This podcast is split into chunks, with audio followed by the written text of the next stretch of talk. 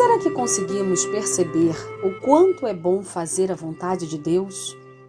Olá, bom dia, que a paz de Jesus invada os nossos corações nesse instante. Sou Melissa dos Santos e começa agora mais um podcast Café com Espiritismo. Estamos na quarta parte do livro Pai Nosso. Toda semana vamos entendendo melhor, com a ajuda de Meimei, através da psicografia de Chico Xavier, o que Jesus quis nos dizer na prece que ele mesmo nos ensinou. Nesta parte, estamos refletindo sobre a frase: Seja feita a tua vontade, assim na terra como no céu. A história de Meimei hoje se chama A Alegria no Dever. E ela diz assim: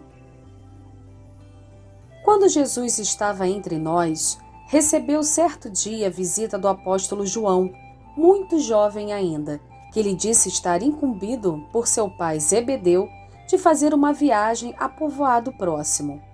Era, porém, um dia de passeio ao monte, e o moço achava-se muito triste.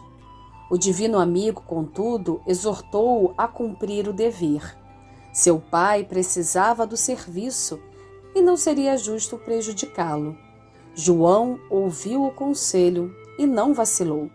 O serviço exigiu-lhe quatro dias, mas foi realizado com êxito. Os interesses do lar foram beneficiados, mas Ebedeu, o honesto e operoso ancião, afligiu-se muito porque o rapaz regressou de semblante contrafeito.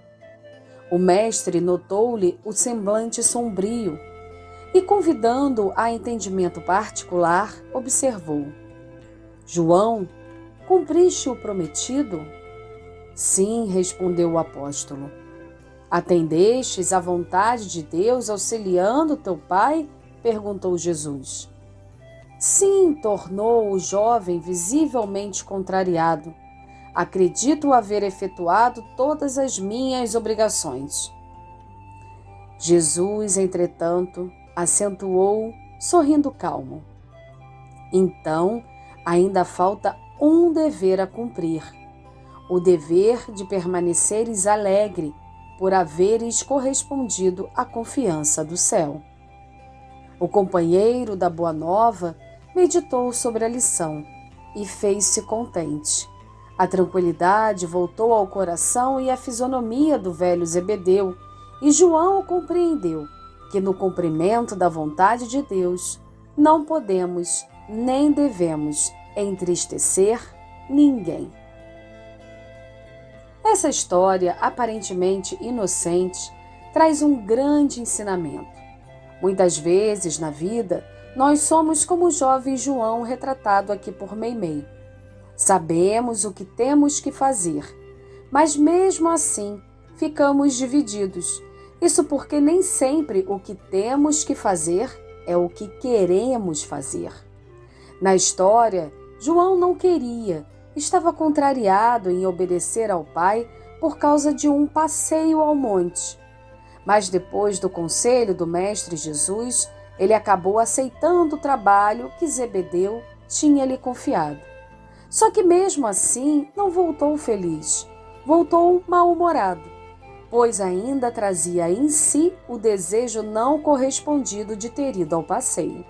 Eis então que Meimei traz uma frase, segundo a história dita por Jesus, que vale por aquelas frases que deveríamos emoldurar e colocar bem ao alcance de nossas vistas para lermos sempre.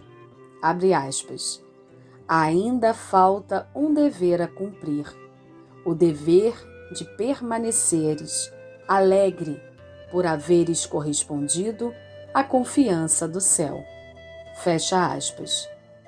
No Evangelho segundo o Espiritismo, o Espírito Lázaro diz que dever é a obrigação moral da criatura para consigo mesma primeiro e em seguida para com os outros.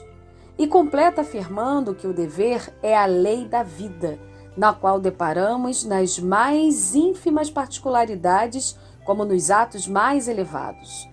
Mais abaixo, nesse mesmo texto, Lázaro ressalta que, fielmente observado, o dever do coração eleva o homem e que o dever principia para cada um de nós, exatamente no ponto em que ameaçais a felicidade ou a tranquilidade do vosso próximo, e acaba no limite que não desejais que ninguém transponha em relação a vós. E como ainda é difícil às vezes cumprirmos com o nosso dever, não é mesmo?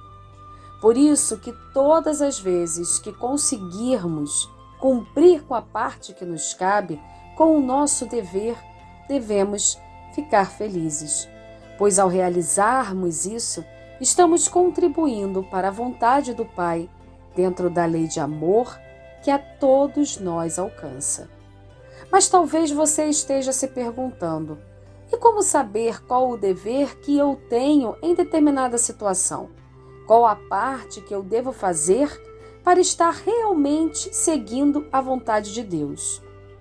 Pois quem vai responder essa pergunta para nós é o Espírito Emmanuel, através também da psicografia de Chico Xavier.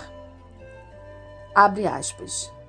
Se trabalhas com fé em Deus na seara do bem, não precisas articular muitas perguntas acerca daquilo que te compete fazer. Prossegue agindo com paciência e, através do próprio serviço a que te dedicas, a sabedoria de Deus te esclarecerá.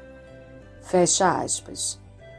Que possamos seguir atentos e com os corações abertos, receptivos para as inspirações do mais alto, procurando sempre seguir os conselhos do Mestre Jesus e vivenciar o amor e a caridade, cumprindo com o nosso dever. Que assim possa ser. E até o próximo podcast Café com Espiritismo.